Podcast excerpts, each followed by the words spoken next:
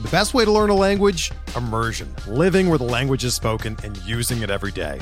But if that's not in the cards this year, you can still learn a language the second best way, and that's with Babbel.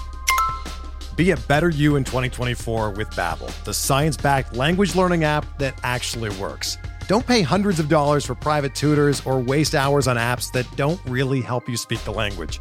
Babbel's quick 10-minute lessons are handcrafted by over 200 language experts and help you start speaking a new language in as little as 3 weeks. Babbel's designed by real people for real conversations, and their tips and tools are approachable, accessible, rooted in real-life situations and delivered with conversation-based teaching so you're ready to practice what you've learned in the real world. Here's a special limited time deal for our listeners. Right now, get up to 60% off your Babbel subscription at babbel.com slash bluewire. That's 60% off at babbel.com slash bluewire, spelled B-A-B-B-E-L dot com slash bluewire. Rules and restrictions apply.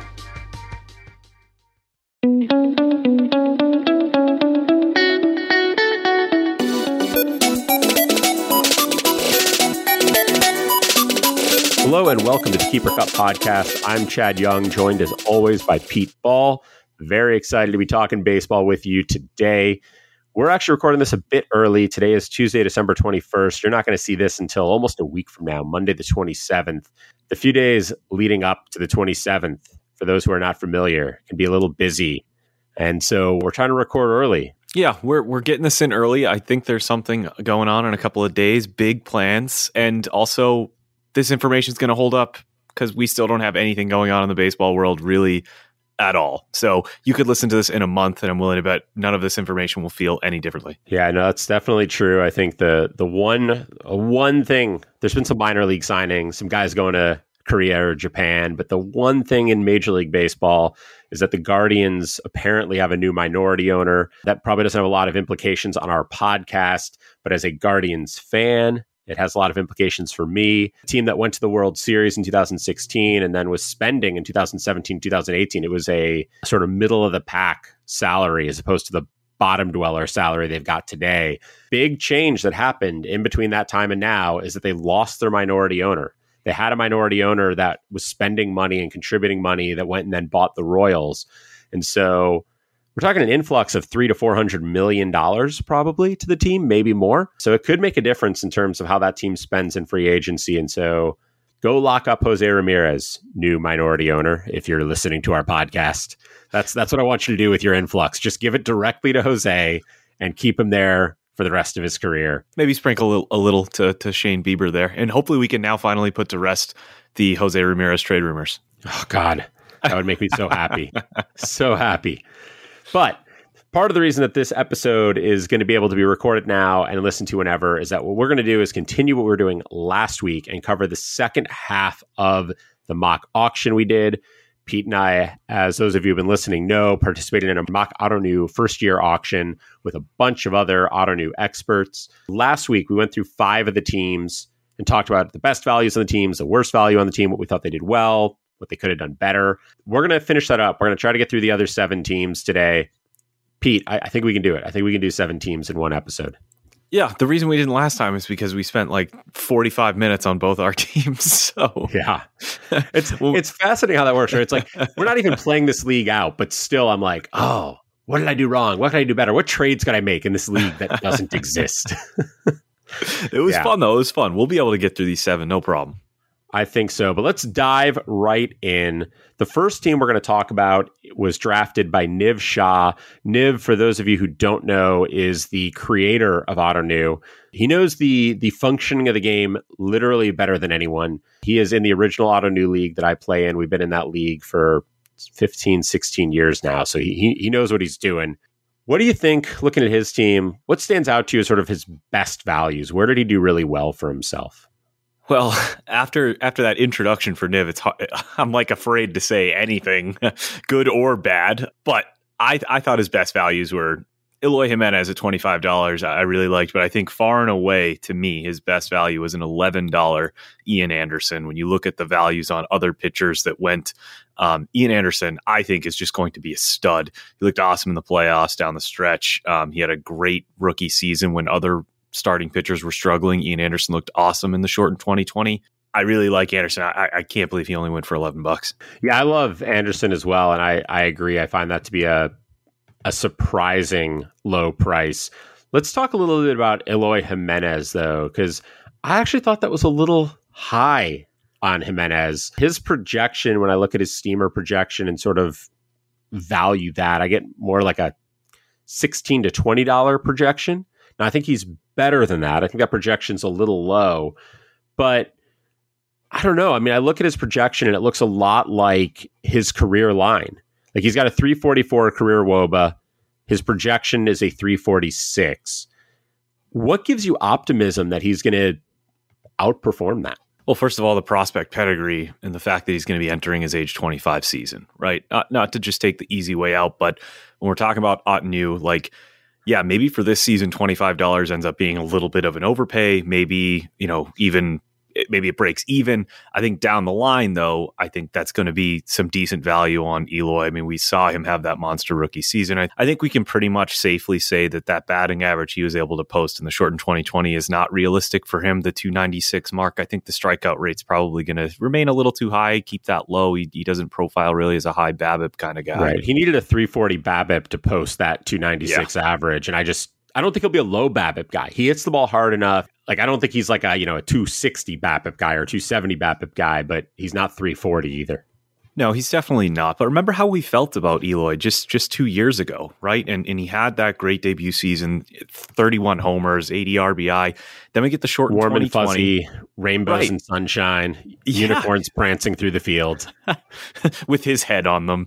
Um, but no, he's he, we loved him. We loved him. We were viewing him as a super high pick. He was going in the second round of drafts. I remember some analysts talking pre 2020, pre 2021 before the shoulder injury. Right, that this was a guy who kind of compares to Judge. Like, who do you want in the second round, Eloy or Judge? I guess maybe at the two three turn. But I, I, I still think he has that upside. Uh, and it was a horrific shoulder injury. He clearly, you know, I don't want to say he rushed back, but he wasn't himself when he came back. And so now with a full off season, still so young, I'm interested to see the strides. I think he could be pretty awesome. I think there's 40 homer power, obviously, in that bat that could easily, depending on where he is in the lineup, coincide with 100 RBI. The walk numbers maybe aren't going to be so great, and he's going to strike out. And not walking a lot is definitely going to hurt him in this format but I think he, he still could improve there. He he jumped up to a 6.9 walk percentage over last season, which was the highest of his major of his short major league career. So there's still so much room to grow. I don't think having a $25 Eloy will sink him this year. And I think eventually the value is going to pass the the price he's paying. That makes sense. And I don't think it'll sink him either because I think Eloy will produce at some level. I'm just not sure he'll hit $25 of production. The thing that's that's hard to evaluate with him last year is his like his X stats, his Statcast data basically says that what he did last year is legit. Now, there's a lot of noise in there, but the biggest thing is he t- he tore a pec muscle, right? It wasn't a shoulder; it was it was a like a chest muscle or something. I don't I don't remember what it was. Whatever it was, it wasn't good. And so like his average EV was down, his max EV was down, his barrel rate was down, his hard hit rate was down. I just don't know how much faith I have in any of those numbers to mean anything given that injury. So I, I'm I, I think I'm I'm hedging a bit on him where like in redraft, I'm probably not going to end up with him very much because I don't think I'm willing to pay the price. In Ottoneu, I think this is fine. Like I'm I'm just not willing to call it a great value because I think that there's there's just too much risk there that last year wasn't just injury, it was just sort of who he is. Um, and I don't think he'll be as bad as he was last year, but I don't know. I I think he ends up somewhere in between his last two years, which is basically what he's been for his career, which I think is more like like I said, fifteen to twenty dollar outfielder than twenty five to thirty dollar outfielder. In terms of other values on Niv's team, he picked up a couple of infielders inexpensively that I really like.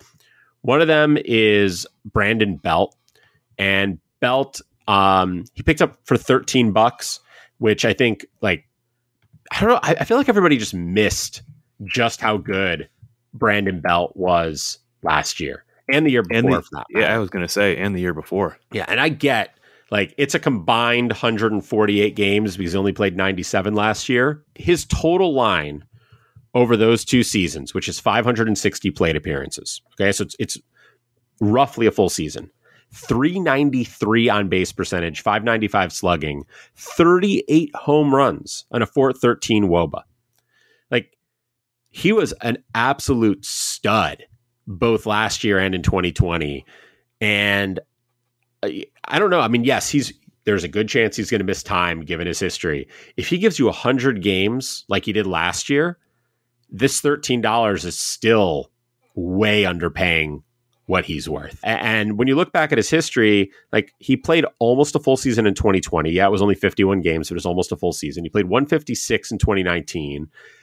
He's then he was 112, 104, 156 before that. Like I don't think it's unreasonable to expect him to be somewhere between 120 and 140 games. And if he does that at the pace he was on last year, he doesn't even have to be on that pace. He could regress from that pace. He'll still be a great value. So I, I loved, love that Brandon Belt pick. Yeah, I like Belt too. I think it's a lot to pay though for a guy who over the last two seasons has what less than 100 plate appearances against lefties. So and I mean, in certain formats, you can say, well, that's a good thing because I don't want Brandon Belt facing lefties. Like, why would I want that? I'm not, I'm not, but volume is so important in this kind of format. I mean, we're literally accumulating points.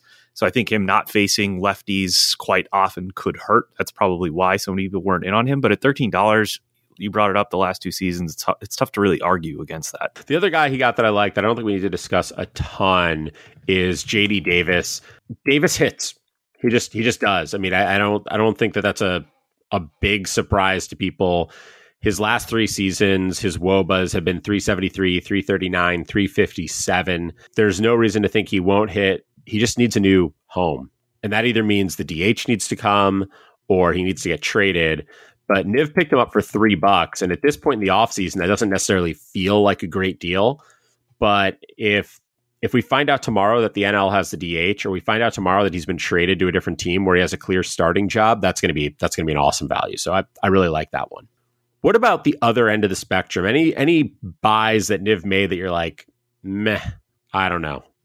Yeah, there was really just one, and it was it was absolutely eye popping to me, and that was Eduardo Rodriguez at nineteen dollars. Um, I get it. Like you look at the underlying numbers and it's like Erod should have been so much better than he was, but I feel like at $19 you're you're basically paying as if he did perform up to those expected numbers and maybe even outperformed them. $19, that's the same price that Yu Darvish went for. And I, I know Darvish has his warts, and this is obviously a long-term setting. And I just bring him up as a as a comp. I'm not I, am not trying to to turn this into a Yu Darvish versus Erod debate but ninety dollars feels like a lot. Like, yeah, he's going to a great park, and and the Red Sox fielding was just an embarrassment last year, and that undoubtedly impacted his numbers. And that's got to be tough to go out there against these elite offenses in the AL East, knowing the guys behind you probably won't field the ball. and he went early in the auction. I'm sure that had something to do with it. If Erod came up later in the auction, you know, if this was one of Niv's guys, I don't think he would have had to pay so much it just feels like a ton for. I mean, I watched. I, am a, as you know, Chad. I'm a Red Sox fan, so seeing this guy every five days, and then seeing that he went for you know like four or three dollars more than Luis Castillo, it's just mind boggling. I, I, that that jumped off the page. Yeah, I agree. That was a that feels like a high price. There's a sort of a sense that like had he paid 19 for Anderson and 11 for Erod instead of the other way around, yeah, that totally. might have been that might have been better. The net net is the same, so maybe that's fine. But I, I agree that was a little high. The, the one that I'm going to talk about, and I know it's going to upset you, so I'm just apologizing in advance, Pete. I am I'm out on JD Martinez. I wrote about him at Pitcher List last week or two weeks ago. I wrote an outfield bus article. You can go look there to see why I was out on him. He just wasn't actually very good last year. He had a really, really, really great week to start the season and then was decidedly mediocre the rest of the way. And I just I think that's sort of all he's got left. I think he's a thirteen to fifteen dollar guy. I have no like when I say I'm out on him, it's not that I think he's you know ready to retire and is going to be a a black hole and a complete disaster or something like that. I just I don't think he's a twenty five to thirty dollar guy. I think he's a ten to fifteen dollar guy. We'll see, but 10, 10 feels. If I could get JD Martinez for ten dollars, I would do that eight days a week with that said, you know, I don't know if we actually said the price that he went at, but he ended up going for twenty three dollars, which I'm with you. I'm not. I'm not paying twenty three dollars for for JD Martinez, but I, would push back in the notion that he's done. I mean, you look at like I, I think sometimes we we need to look at a full season as a full season, right? And what I mean by that is a full season worth of data is more important than any selected months. And over the full season, I mean, this guy had a 128 WRC plus. We're talking better than Manny Machado. We're talking better than Salvador Perez. His Statcast data across the board still looks really good and his swing profile really didn't change all that much. I mean, he's he's his walk rates decreased three years in a row, and I think in that format, combined with the age, is concerning. And I don't think he's going to return outfield eligibility. I'd be surprised if he did going forward. Like I think you get him in the outfield this year because of last year, and you're not going to get that again. He's going to DH the rest of this year, and they're going to say sayonara probably in free agency, but. I don't know. I mean, twenty three dollars. Bottom line, I guess I'm with you. Too much money for for JD Martinez, but I'll be in on him in, in drafts if he's if I'm getting, you know, ninth, 10th, 11th round JD Martinez, I'll be all over that, especially because you're going to bring this up later. Outfield is not as deep as we think it is, especially in these five outfield formats. So having a guy there who could go 30 and 100, sure. Yeah, that, that's fair. The, the point of the outfield being shallow, definitely saw that a lot in this in this draft. So let's look at Niv's team overall. He left $43 on the table. That is, I think we'd agree, too much to leave on the table we have already talked a lot about outfield issues and and the back end of his outfield like he's got Eloy who we've talked about. He's got JD Martinez we talked about and then his other outfielders Patrick Wisdom Myles Straw Tyler Naquin. He does have Kris Bryant although he has him slotted into his util spot so maybe that's an unfair criticism there. Maybe you know he, he's a nice piece. David Peralta Jarren Duran is that it? Is that all his outfielders? Brad Miller technically qualifies in the outfield. He has Amed Rosario at shortstop or at middle infield. He qualifies in the outfield. But basically, you've got a bunch of guys who are, are maybe better off at other positions, who have a lot of question marks, or who maybe just aren't that good.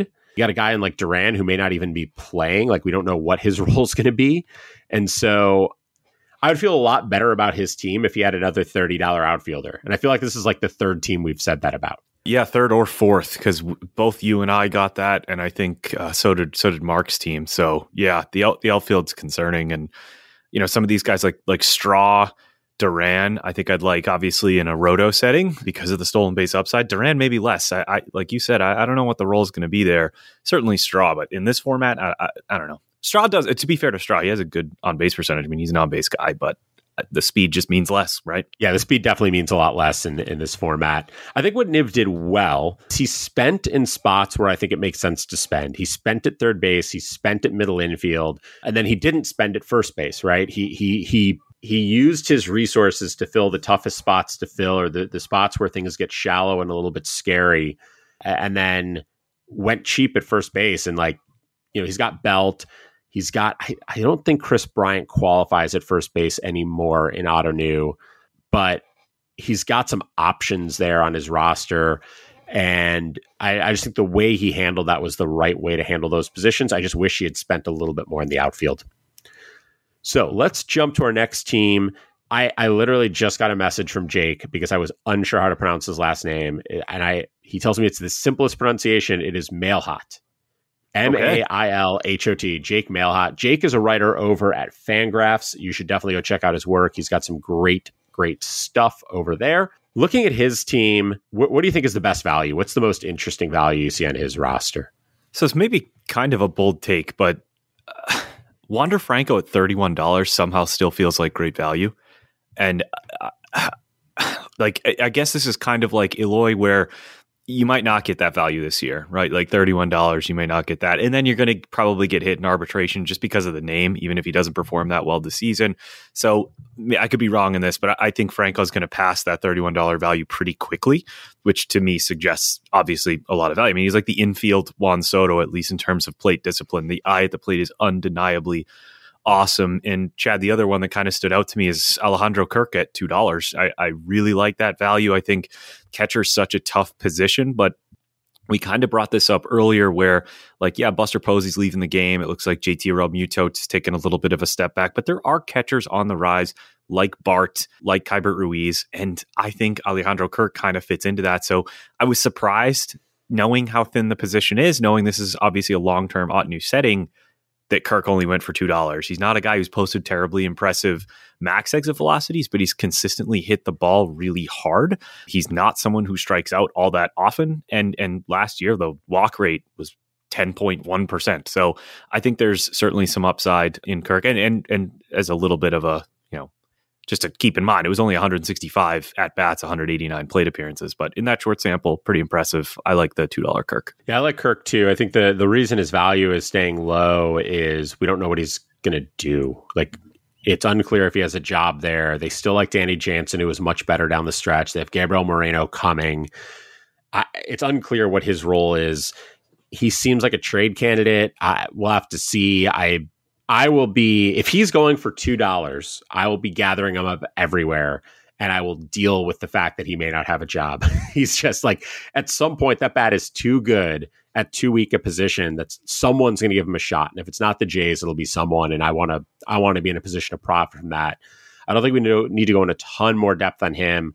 Moving over to sort of worst values, I actually had Wander there. And so you and I are in a little bit of a disagreement here. And I think it has less to do with either of us. I don't think we have very different assessments of Wander Franco as a player. I think this comes down to a risk aversion thing. And I think one of the things I'm just cautious about is Wander, for all the pedigree and all the plate discipline and all the success he had last year, is still a guy who ha- is not yet 21. He'll turn 21 month, you know, middle of spring training, basically. Had only 300 plate appearances, and pitchers are going to try different things out and they're going to adjust him. And at some point, someone's going to figure something out, I think, and he's going to have to adjust back. And there's going to be some growing pains because there almost always are. So I, I, don't think our disagreement has anything to do with faith in Wander, belief that he's good. I just, I think it's a, I think this price feels a little bit like you paid for him or that Jake paid for him, like he's a fully developed player who won't have growing pains and, and issues like that. I think there's a good chance Wander doesn't earn out $31 this year but next year at 33 or even with some arbitration value 37 38 39 could end up being great and so it just felt like I'm, I'm surprised that he went for such a high price so quickly given the limited track record and the fact that we don't we don't really know what sort of fully developed wander looks like. I do think franco could end up being the type of player who's a better baseball player than fantasy player. Just you know not elite power but good power not elite speed but but solid speed. But just the idea that he could be you know this this Juan Soto comp the player who went for $75 in this draft that to me kind of stood out but I, I totally see the argument on the opposite side I had a really hard time picking the the worst value so yeah I, mean, I, I agree with you it was tough to pick a bad value on this team did you end up finding someone you think is problematic I it it may seem like a little bit of a stretch, but I've always just been lower on Tim Anderson than the field. It seems. I I guess he's kind of like a. Uh, this is going to be unfair for many reasons, but I kind of view him like Javi Baez, a little bit BABIP dependent.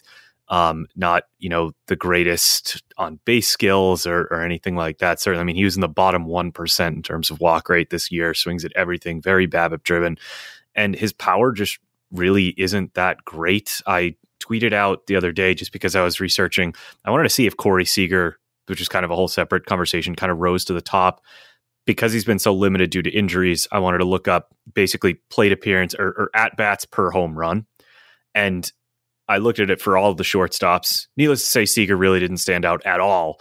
But Tim Anderson was the last of all the names I looked at, and that included names like Freddie Galvis and Brandon Crawford. So he's not really great at getting on base. He doesn't hit for a lot of power. The speed is super overrated. I don't know why people continue to view him as like a 25 stolen base guy. I don't think he's ever even done that before. So $19 felt like a lot for a guy that really isn't that great at much.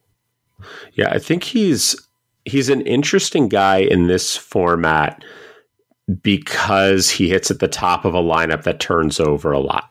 Sure. And so leading off for that lineup, he gets a lot of plate appearances. And at the end of the day, the the value in this format is driven by points per game. And so an extra plate appearance every game, an extra plate appearance every few games adds up. I think he's closer to being a good value here than he would be in a lot of other formats. But I, I sort of agree with your your major point, which is like, and I think this gets into the overall assessment of this team. Jake spent all but one dollar, and he spent it well. Like I was trying to figure out, like, what do I consider a weakness on this team? And like, I think he's good at catcher. I think he he was smart in his spend at first base. He has a strong middle infield. You know, I, I you could I think we could have a debate about Max Muncy, but we didn't know the extent of we still don't know the extent of Muncy's injury, I guess, and we certainly didn't at that time. So I have no issue with that. His rotation, he's got Burnes, Framber Valdez, Eovaldi, Gray, Stroman.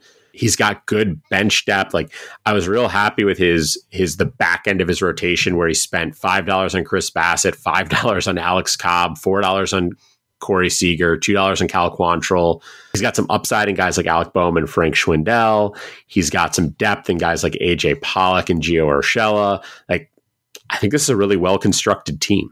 Yeah, his bench is great. I love the five dollar Chris Bassitt. and just the depth at third base. You know, a topic that you and I have been really honing in on uh, over the last month and a half or so. Even if you know, let's say worst case scenario pans out for Max Muncy well, he still has Matt Chapman. He still has Franco that apparently is third base eligible, Alec Bohm, and Gio Urshela. So I mean, he's he's fine at, at third base. No glaring or obvious holes on this roster from what I can see.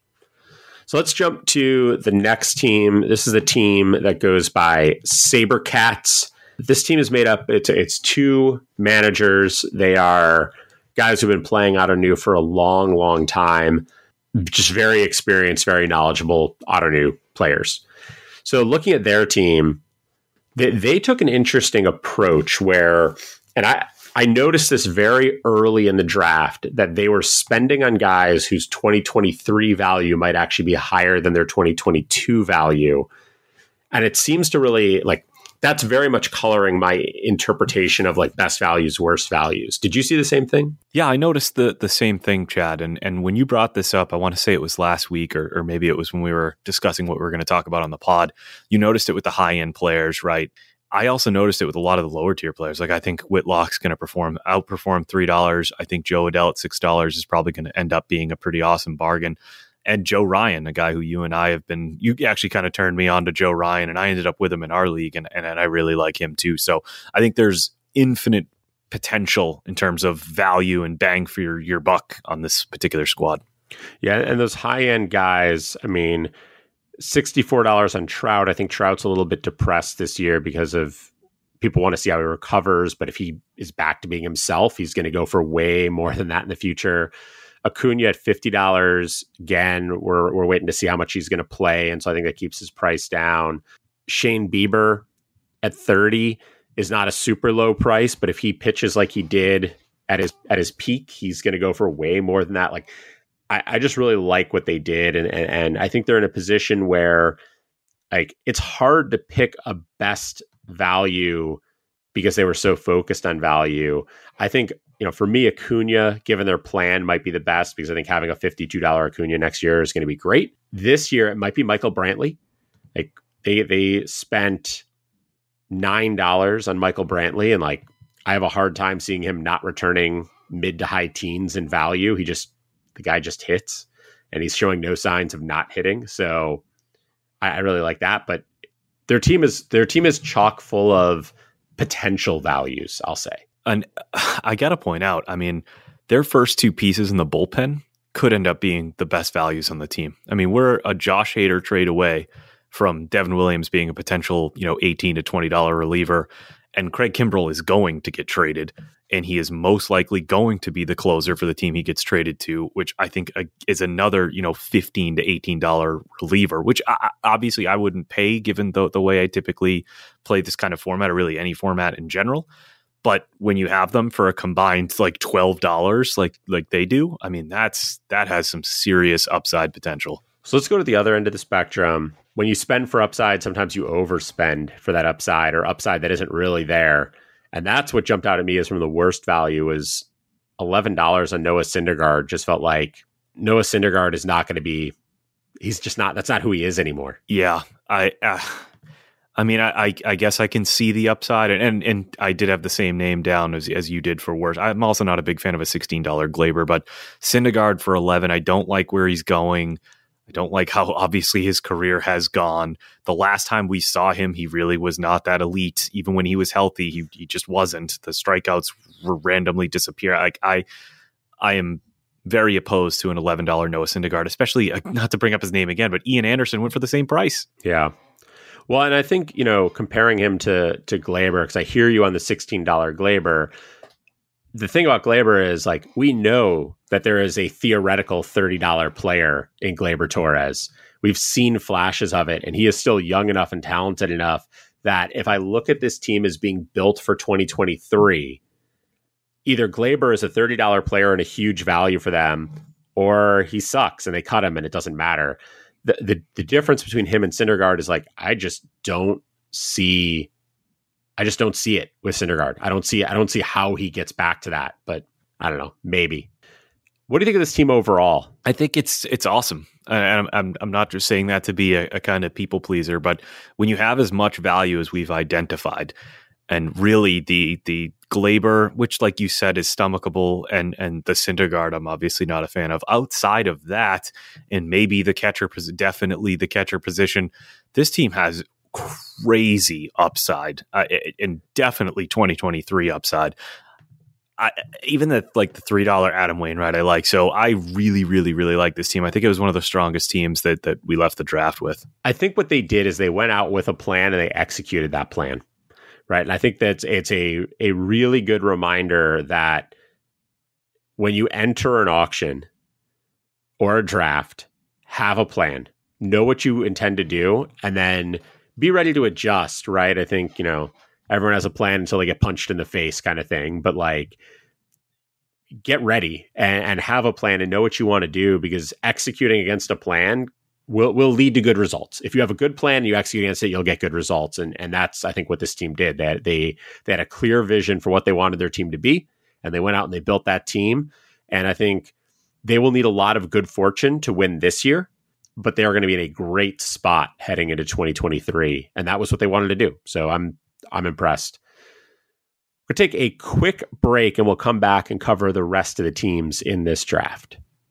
Hey, Alex Fast here, and thanks for listening to this podcast on the Pitcher List Podcast Network. If you're a fan, consider supporting all of us by getting a PL Plus subscription, where you're going to get an ad free website and get access to our Discord, where you can talk to all of our podcast hosts and staff. Plus, you can hang out with our incredible Pitcher List community. It's basically a baseball sanctuary year round for as low as $8 a month. You can sign up at pitcherlist.com backslash plus, and you're going to get your first month free with promo code podcast. Also, don't forget to check out everything else we do as well from YouTube videos, live streams, newsletters, off-season articles, TikToks, breakdowns, over 15 baseball podcasts on our network. We can't stop talking about baseball even during the off-season. So sign up for PL Plus today at pitcherlist.com backslash plus and use promo code podcast to get your first month free. All right. Thanks for listening. Let's get back to the show. So up next, we've got Mike Maud. Mike is the admin, one of the admins, the main admin, I'll say, for the Ottoneu Slack. He's been playing Ottoneu for a long time, knows the game real well. He is mostly a five by five guy. So we're going to see how he did in a points format. It's a little bit of a, a shift for him, but I thought he did pretty well. I thought he had some some nice pieces in here. There's there's some stuff I'd question, but we'll get to that in a minute. Let's start at the let's start at his best values. Where, where did he where did he come up with stuff that stood out positively for you?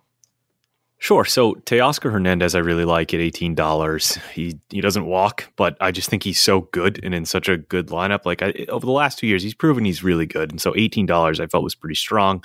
But the two I guess that really stood out $11 Joey Votto, which tells me that I guess the room just didn't really believe in Joey Votto. I didn't really want to shell out because I spent so much at the first base position with Vlad Jr., but Votto had like a thousand home runs in like a hundred plate appearances last year. I, he's a Hall of Famer. Like those are exact numbers. Actually, I'm pulling up Fangraphs yeah. right now, and yeah, he had a thousand home runs in his last hundred plate appearances. Crazy.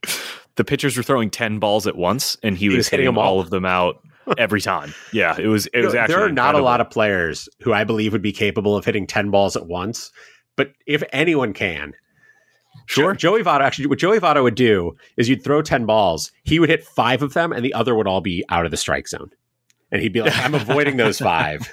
but I'm going to crush these five. No, yeah, I it wasn't quite a thousand and a hundred plate appearances, but yeah, he was just absolutely tearing the cover off the ball. Right. And still, I mean, he's not going anywhere. He's a red for life. It's a great ballpark to hit. And $11 just felt like a great deal. Especially, again, this is the guy with maybe the greatest eye since Ted Williams. And this is a league that rewards walks. The other one that stood out, and it was kind of stolen from me. I shouldn't say stolen. I mean, I nominated him and then I was outbid for him. But uh, Robbie Grossman, I thought was great value. I like him a little bit more in Roto just because stolen bases are so hard to find. But he has great plate discipline as well. And for $5, I think he's going to way outperform that. You know, I think your barometer, Chad, is what, four points per game for a, for a hitter is kind of like a minimum that you would want on your roster. I think Grossman is going to far out uh, exceed that. Yeah. F- four points per game for a hitter is is pretty bad. I think, especially like in the outfield, you can accept a guy who's at like 4.6, 4.7, but you really Okay. want. I thought it was like, four. No, you really want your your offense to be up over five points per game, and so Either way, I think Yeah. I think Grossman should be I agree. I have far outproduce that. Yeah. The other guy who stood out to me as, as a good value is Brandon Crawford, who sort of put up a new power level for himself in 2020 and then surpassed it in 2021. Talked about his fellow San Francisco Brandon before, but Crawford has a 366 woba over the last two seasons, a 361 on base, 507 slugging. He's got 32 home runs. Now, 32 home runs is over 742 plate appearances because he's played a lot more than Belt did. But I mean, if he's going to hit 20 to 25 home runs and get on base at a high clip, he is worth way more than the $7 he was paid. And I think what this what this roster demonstrates, and we talked about it briefly, sort of indirectly on the last roster with Michael Brantley. Anytime you're in a keeper league or a dynasty league or on a new league or anything else where there's long term value, there are old guy discounts available to teams that want to win now and going out and like I think Belt fits that at some extent. Brantley certainly does. On this team, Votto does, Crawford does, at some extent Grossman does. Like these are guys everyone's like, eh, they're not that exciting. There's no like big new level coming from in the future. Who knows how much longer they'll be around?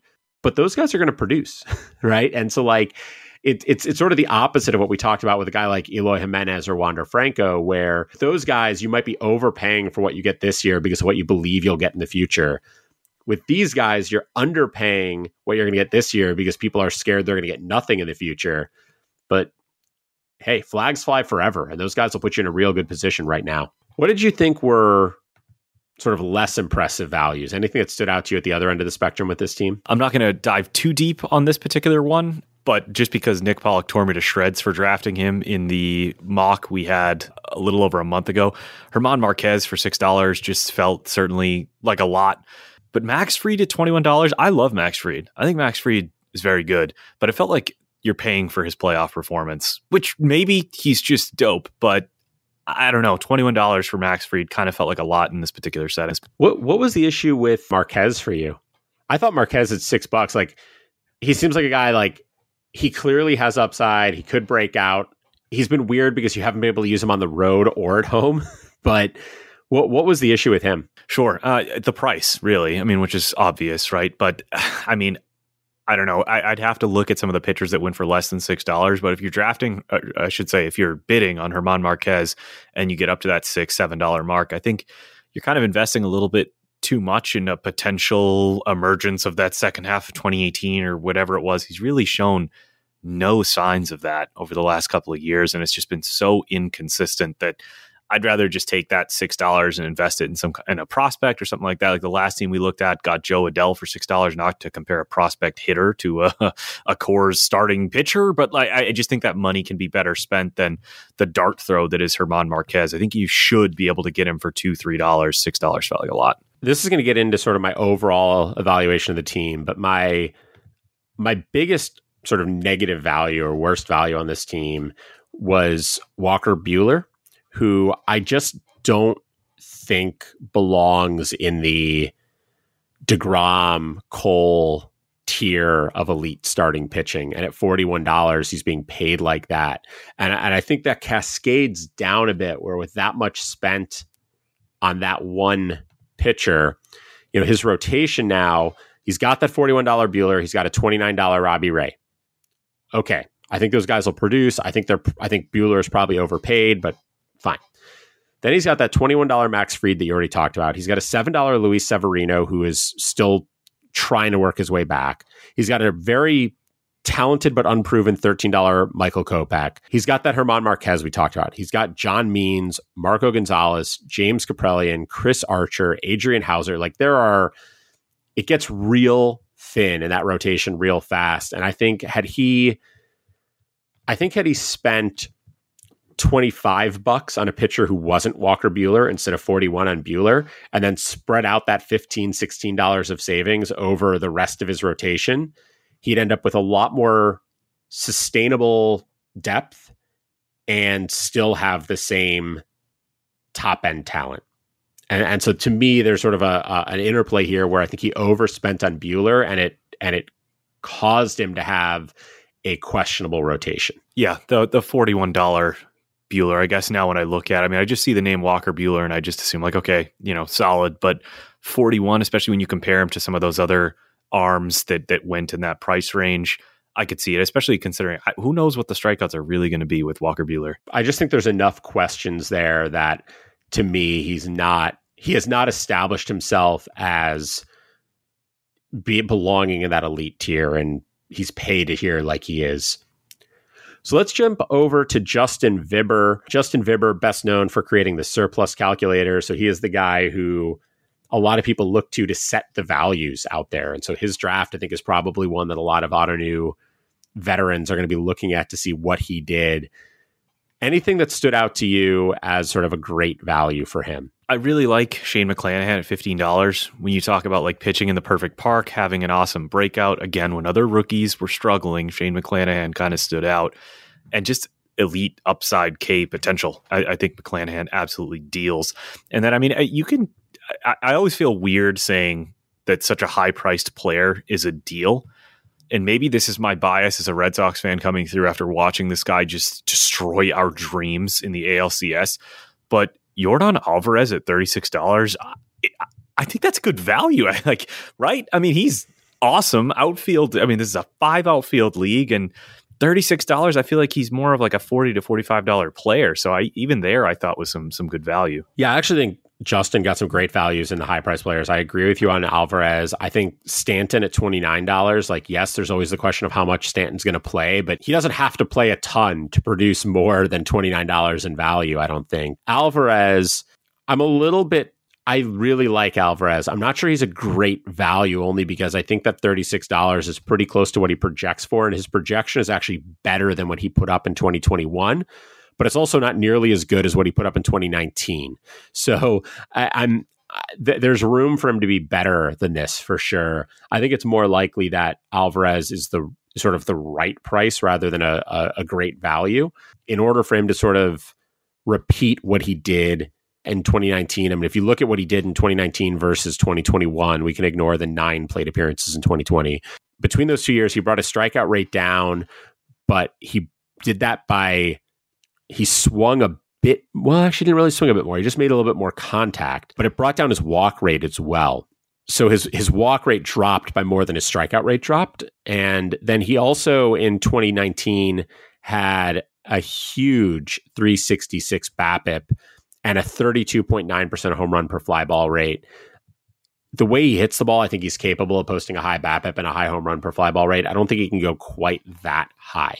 And so I think if I'm looking at his steamer projection, it's projecting a, a continued decrease in his strikeout rate, uh, his walk rate coming up a bit, a BABIP around 313, which might be a little bit low.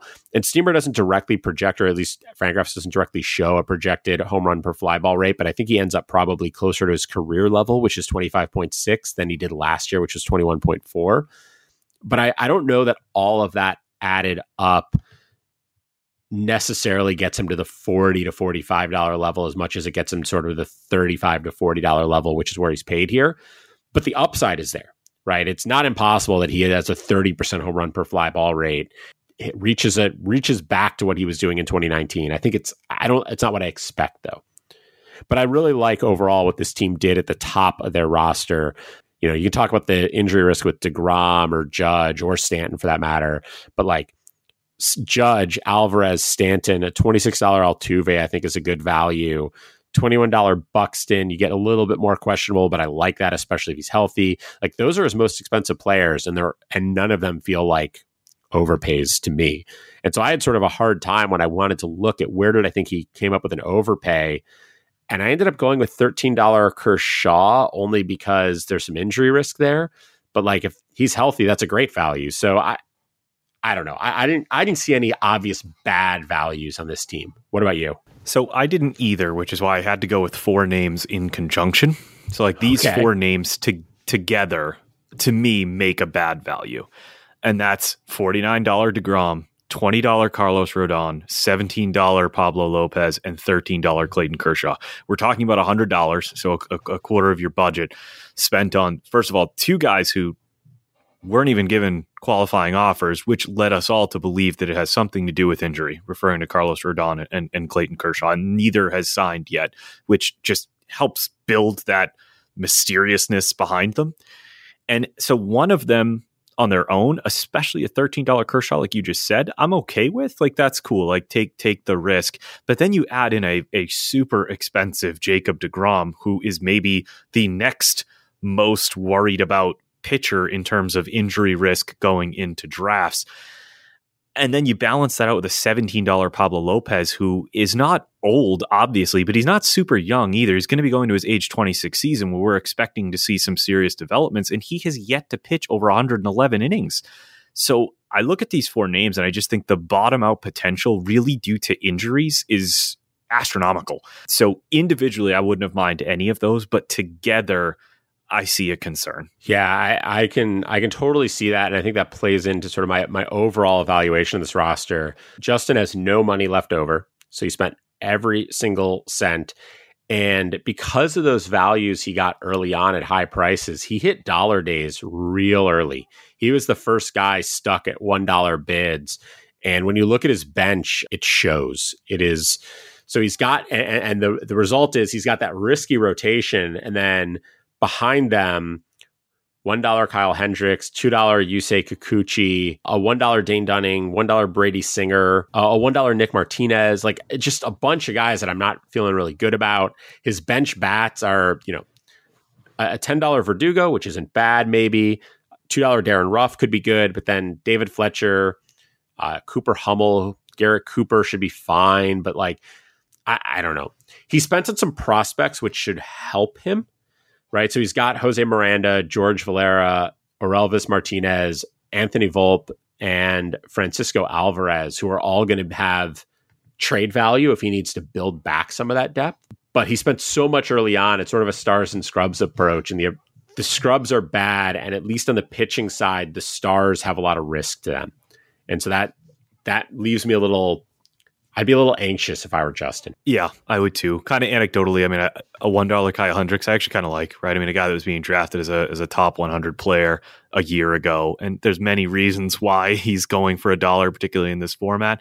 But still, I, I kind of like it, especially when you have so much risk in the rotation. And I love a one dollar Carson Kelly, but otherwise, yeah, I mean, I, I, that's a that's a tough bench. It's a tough bench. So let's jump to we got two teams left. Next one we're going to talk about was drafted by Eno Sarris. Eno, you should all know from The Athletic and the Rates and Barrels podcast. Eno has a special place in Ottoneu history. He and Niv, who we mentioned before, were friends in the Bay Area, and Eno is the one who put Niv in touch with Fangraphs and got Ottoneu sort of out into the the broader world. So he's played a big role in the history of Ottoneu. He's played Ottoneu for a long time. He, he also knows the format pretty well. That said, I do have some things about his team I like, some things I don't like.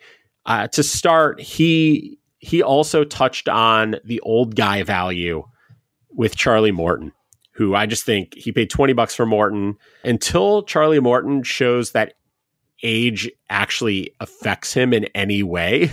he's he should be treated more like a 25 to 30 dollar ace and because that's what he's been. So I just I love that. I thought that was a great buy. Yeah, yeah, I like Morton. Obviously, you know, in a longer term setting, a guy that's been threatening retirement for years now. It's almost like Brett Favre reincarnated on a less popular scale. and I, it, that that sounds mean. I like Charlie Morton, and I think it's good value there. Obviously, in a longer term setting, maybe a, a, like a little bit of a younger player, but you can't. They can't all be young, right? The best values that stood out to me, Chad, there wasn't like one individually that I was like, wow, that's crazy, awesome value. But these, I guess, four really stood out. Were Trent Grisham at thirteen, Ian Happ at eleven, Tanner Houck at ten, and obviously this would be different now, but Raisel Iglesias at nine dollars just feels awesome. So uh, you're not surprised to hear how I'm, I'm going to ignore that I said that. But Grisham and Happ, I really, really liked. I think in this format they could be awesome. Grisham's a great buy low between the speed and the eye at the plate. Like no matter the format, I'm I'm going to kind of like him this year because he's going to be going so late. And I think a lot of people forgot about what Ian Happ did in September. So there's not like one that that really jumps off the page, but I think all four of those were, were pretty strong. Yeah, I'm a fan of all those guys. Grisham in particular did write up Grisham at pitcher list. You know, see what I did there. I'm, I, think he's going to have a, a, a, real big bounce back. I'll be in on Happ as well. Houck, interestingly, and I like Houck. I'm not going to put you on the defensive here, Pete. I, Watch I, your tone. but he showed up for me in my list I sort of did something similar on worst value that you did on best value, which is I have a list of guys. And, and basically what it comes down to is I think he overpaid for a lot of his pitchers. That's like Logan Gilbert, Tanner Houck, Jose Urquidy, and Jon Gray all project to be less valuable than what he paid for them. However, those of you who follow Eno know that pitching is his jam. And he, he puts a lot of time and effort into his pitching rankings and, and how he evaluates pitchers. And he does not evaluate pitchers the same way everyone else does, which means that his values are different. And so this this has a very strong, I'm going to go get my guys kind of vibe to it. And so part of what this has done is like, I am now higher on Urquidy, Houck, Gilbert, and Gray than I was before this draft because the fact that Eno felt like he should overpay for them is sort of telling to me. But when I look at values, it still feels like he overpaid for them. And those guys are really like his two, three, four, five. I mean, that's not true. There's three, four, five, six is what they are because he's got Gerrit Cole, who he spent 49 on, Morton, who we talked about, and then Urquidy, right. Gilbert, Houck, and then who are his other pitchers? So they're oh Jon Gray, who we already talked about, Soroka, Rich Hill, Adbert Alzolay, Reiver Sanmartin. I, I just it felt like he overpaid for some of those guys and put himself in a position where he's sort of it's it's a lot of questionable depth for me. But I also I defer to Eno on pitching quite a bit. And so he's like, it's like when I think about like, who am I trusting on a starting pitcher? Like, if I'm going to go after a starting pitcher, it's like Nick Pollack, Alex Fast, Eno Sarris. If those three guys are in on a pitcher, I'm in on him. I have a hard time. It's like it's like tearing me up to even say this, but I think he overspent on those guys. Yeah, I I don't but I guess this is the place to overspend, right? Because we're talking by a few dollars as opposed to at the top where you can overspend by, you know, 15, 20. I really only had Jon Gray. You know, obviously I said I liked Gilbert and I like Houck. Um, Jon Gray at nine dollars does kind of feel like we're just and I'm not putting words in his mouth or, or anybody else's, but when I see that I think like, okay, he left Coors, so he's gonna be good now. And it's like, ah, well, and that's not to say that he was entirely that bad before, because he, he wasn't. But I, I, don't, Eno how I feel about Coors. I think sometimes we buy in too quickly because a guy goes there, because a hitter goes there, and then we buy in too quickly because a pitcher leaves there. And I, I don't subscribe, especially in the first year after that movement. That makes sense, and I, I, think we have to see what he does. But it's it is interesting to me that that those those are guys Eno spent on. If my takeaway, if I were listening to this, would be look closer at those guys and and figure out why you know likes them because he's a smart man. Looking at his team overall, he only has two dollars left. I think we've talked enough about like that's probably not enough money. I don't know. The two things I think he needs one is he needs to be right about his pitchers but I think that's true for everyone. I also just think he needs one more big bat. I mean, yep. looking at his, his roster right now, his outfield, he's got Soto at the top of his outfield. That's great. We talked about Grisham and Happ. He's also got Franmil Reyes.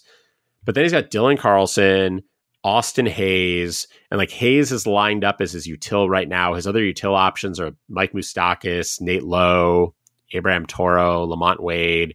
You know, maybe Brendan Davis emerges, maybe Brandon Marsh emerges. But like I really think he could use one more big bat, and he did, he he's got to figure out how to go get that. I think. Yeah, you, you brought up Davis and Marsh. I think the most likely to emerge, at least from that bench, would be Josh Jung, who we should see fairly quickly, if not to start the year. And who knows, maybe he could kind of kind of fill that void. But I, I had that kind of same takeaway. Feels like there's maybe a bat missing, and that's going to happen when you spend seventy five dollars on one hitter. Yeah, but if you're going to spend seventy five dollars on one hitter, Juan it better be Juan Soto. to do it. Yeah. so one last team to cover. This team is called Klondoves. This team is managed by the two guys who were the finalists in the inaugural season of the Ottoneu Prestige League this year. They have both been playing Ottoneu for a while, and I think the the fact that they both did so well in OPL is a, a, testament to the fact that they know what they're doing. Looking at their roster, who stands out to you? Where do you think they did well? Yeah, so the the parts they did well, I thought was pretty easy. I love a five dollar Pablo Sandoval. I, I think he's awesome, and and he showed it. Obviously, a back injury, stress fracture in the back. That's that's concerning but that is more than baked into a five dollar cost. To, so to get a, a, player with that level of upside, or I'm sorry, not Pablo Sandoval. Oh I was, God, I was about to do not spend five dollars. it's like you know, it's PTSD as a Red Sox I guess, fan. I guess Pablo Sandoval might have some upside, but uh, I, I, think he's more of a watch guy Sandoval. for me. Patrick. He's Patrick Sandoval. Yeah. Patrick Sandoval, as Nick would call him, the Irish Panda he was lights out before his injury. He was. I mean, he had back to back double digit strikeout games and he was locked in, looking like finally the Angels had hit on a pitcher. Then he gets the stress fracture in his back. And I think that led a lot of people to, to kind of forget about what he did. I can't believe he went for $5. I, I was asleep at the wheel to see that he went that cheap. And a $9 Mark Canha, right? Assuming he's playing every day for the Mets. Elite on base skills that lineup looks like it's going to be much improved. Although I feel like we've we've said this before with the Mets, so I kind of like Mark Canha at just nine dollars. Felt like a good value there. Yeah, and I think to almost sort of pile on to the buy lows here, they spent six dollars, I believe, on Willie Calhoun. They spent two dollars on Tommy La Stella. They spent see, Rowdy Tellez was only a couple bucks, I think. Yeah, one dollar for Tellez, one dollar for Miguel Sano. Yulieski Gurriel, I, I don't even he doesn't even count as a buy low at one dollar because he was good last year. So I don't really know why we're getting a buy low on him. But like it just feels like this team loaded up on good, inexpensive, playable depth. And you know, part of that might be if you look at how you build a strong team for the Ottoneu Prestige League, where it's a best ball format, you want a lot of depth. You want depth that can play. You want guys in your lineup who call, qualify at multiple positions, which they have, and guys like Canha, uh, Schwarber, Luis Urias, Tatis, France guys on their bench like Alcides Escobar and Garrett Hampson, who are not necessarily the most exciting players, but do qualify at multiple spots, which really helps in a best ball format like OPL. And so if they were building this team thinking about the Ottoneu Prestige League, I think they've done a really nice job. And even if they weren't, like all of those buy low guys and all those inexpensive guys, like they're going to produce some value. I was surprised you didn't mention one of your boys there, Chad Luis Urias of Milwaukee. I know it, it must have hurt for you to see him go.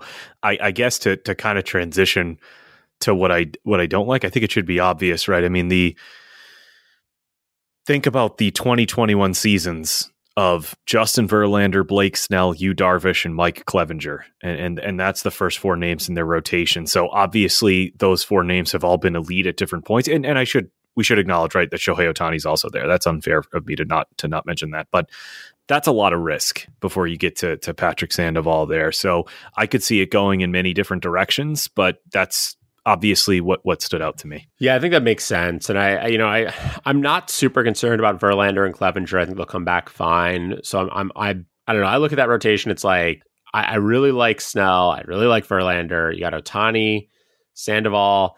Yeah, I think I like Darvish is the one who stands out to me as sort of feels risky. The others I'm I'm sort of okay with. The the bat that stood out to me in, in a sort of a concerning way is Charlie Blackmon, who I just I don't know. He he started off 2020 with this like, oh, Charlie Blackmon might hit 400, and he's just been bad since then. And I I, don't know. I, I don't have a lot of hope he's going to turn it around. I guess I hope he turns it around because he's a fun player and it's fun when he's doing well. Don't have a lot of optimism that that's actually going to happen. Yeah, it's funny you say that. That was that was the one name I had down. I mean, those pitchers, I guess I kind of view them as like I did with with Justin Vibber's team. It's like in conjunction, those four names together. That's a lot of risk. But Blackmon as in a in a vacuum, I guess, probably my least favorite value. It's 2% of your budget for a guy who I I don't know. I mean, I, that lineup's going to be bad. I don't care if they're playing at Coors. That's a bad team. Yeah. Yeah. So looking at this team overall, they have no money left over. And I think the big things they need, like they need a lot of these bounce backs that they bought on to, to hit. Like if Calhoun and Trevor Larnach and La Stella and Sano and Tellez and all those guys pan out, and then you add in like Clevinger and Verlander, like if all these guys bounce back, this team's going to be awesome. But I do think, to your point, they could really use another solid starting pitcher. I think they're just they just need one more. Yeah, and I, I mean, I think Patrick Sandoval could end up being that but even then, there's a lot of bottom out potential with with those first four names, not including yeah. Shohei. So we have now covered all 12 teams in this draft. Any sort of overall takeaways? Anything you walked out of this that you're like, oh, I'm going to think differently in my drafts or my auctions because of stuff I saw here? Maybe the biggest takeaway for me is how different a first year auction is than than how I should be valuing my my players and how I approach the auction in leagues that have been going on for quite some time right? Like I'm super excited to have a Brandon Rogers for three dollars because he went for thirteen dollars here. But then you look at some of the other values, and, and I wish I had more specifics on my mind, but like, man, I, should I be holding on to player X when in a redraft or, or a first year auction he sh- went for less? Like, I, I I don't know. I guess what I'm trying to verbalize is this is so different than leagues that have been going on for a while that have gone through the arbitration process multiple times that have teams that have specific needs needs teams that maybe leave an auction with $40 because they actually have you know $420 worth of value on their team whereas in a first year auction that's obviously just not the case. There's no way to really know or quantify that so it, was interesting. I think the flow of the auction also was quite interesting. It really depended on when a player was brought up for auction that that affected their value. Like Eduardo Rodriguez, I'm going to keep coming back to that one. It just really sticks out to me. Not to pile on on, on Niv, you probably end up winning this thing, but. Erod for nineteen dollars, three dollars, four dollars more than Luis Castillo, and the same as Yu Darvish. Like, wow! And that I think was because Erod was one of the first pitchers brought to auction that clearly affected his value. So I tried to do the same with Garrett Whitlock, where I was like, you know what, I like Whitlock, but I, I think he's going to be kind of a swing role. I don't know how valuable he's going to be over the next one to two years in terms of fantasy value. I'll just nominate him. Somebody will, you know, drop 10 bucks on him and I can just start chipping away. And they did, and they got him for three dollars. So it's not a foolproof strategy to nominate somebody early to get them to get bid up on, but that definitely seemed to be the case for some of those early names. Yeah, I think that's true. I, I think that I, I, got caught up in that at first base, where I the second and third most expensive first baseman in this draft were my forty six dollar Freddie Freeman and my thirty five dollar Matt Olson. I'm fine with those guys as the second and third most expensive first baseman behind Vlad. I just think like you wait a lot longer in this draft, and you got a fourteen dollar CJ Cron, a thirteen dollar Brandon Belt, a $12 Anthony Rizzo, a $12 Joey Votto. Yuli Gurriel went for $1. Uh, a $3 Trey Mancini. Like there's so many values at first base that I think one of the big takeaways for me is that I'm to I'm to be waiting on first base much more than I would have expected. Obviously, I came into this thinking I was going to spend at first base, and I did. I think my future drafts, I'm going to be waiting on first base. Whereas on the other hand, I didn't really jump into the early spending at third base, and I sort of wish I had. I ended up with Josh Donaldson at $19, which I think is fine. I'm perfectly happy with that. I think it's a pretty good value. But you got Ramirez for 45, Devers for 40, Machado for 37. And then very quickly you get into like $32 Bregman might be great, might not. $27 Austin Riley is a pretty high price, but I think a fair price, but some questions around like, can he repeat what he just did? $23 Kris Bryant is way more than he projects to be worth. Anthony Rendon at $21, uh, he was so bad last year, even before he got hurt. And then you're getting into guys like Yoan Moncada, Justin Turner, Brian Hayes, like just lots and lots of question marks and concerns. And so for me, I thought, okay, I'll be able to find something at third base. I'm going to spend at first base. Like, I, I wish I'd waited at first base. I wish I'd spent at third base. If I could swap out my 45 $46 Freeman for a $45 Jose Ramirez and my $19 Donaldson for any $19 or less first baseman, I think I'd be much better off. And so that that was a big takeaway for me is like just first base is actually I, I felt like their first base has been getting less deep, but right now it feels very deep to me. Yeah, I I agree. I think there's also some first basemen on the rise that we're going to see soon, like Casas and, and, and Torkelson and so on and so forth. In, in this kind of format, that really matters. On a position by position basis, I agree. Like there are times where you want to wait, where you don't want to wait. But something I, I, I think we saw in this mock auction was the people who waited to spend, period, like just waited out the draft they ended up with too much money left over and they lacked star power. And I think that is devastating for their team. So, do I want to have a super expensive Manny Machado and a super expensive Austin Riley? Maybe not. But when I look at the depth of my roster and the star power of my roster, I'm actually pretty happy that I ended up spending up. And I'm sure you are as well with Olson and Freeman, because I think you're looking at competing this year. Whereas people who left the draft with, you know, 30, 40, 50 dollars, they might they might find some trouble competing this first year. That's a really good point. It's it's not wait. It's not a, a simple wait and don't spend because early guys are too expensive. It's be smart about where you spend early. Spend early at positions you might have a hard time filling later, but don't don't ignore the stars just because they're expensive because you you won't be able to come back and spend on them later. And, and we definitely saw that. I, you know, I think we talked a little bit last episode, less this episode, but like having that 40 or 50 bucks left over is way too much. You've left too much on the table. A lot of teams here also had zero or one dollars left over. You want to have some money available for free agency. Like spring training will eventually happen. And when spring training happens, some pitcher is going to add velocity and some hitter is going to get a job and somebody's going to get traded and also open up opportunity uh, and you want to have money to spend there. And so i think you you you ended up with what 10 bucks? Is that right? Like that's a pretty good place to be. I could see being at 15 or 20 being at 25 30 40 is just too much i think. Yeah. So i think we've covered this in as much depth as we can. If if you've got questions about it or anything like that, any topics you'd like us to cover related to this draft or not, let us know. You can find us on Twitter at Keep or Cut. That's cut with a K. You can also find us at Pete B Baseball is Pete, at Chad Young is me. Don't forget to subscribe at Apple Podcasts, Google Podcasts, Spotify, wherever it is you're listening, and leave ratings. Spotify just added star ratings for podcasts. We would love to get some ratings up there. Those really help us find new listeners and helps keeps us around too. So go ahead, leave us ratings, leave us reviews. Remember to subscribe. Thanks for listening, and we'll see you in a couple weeks.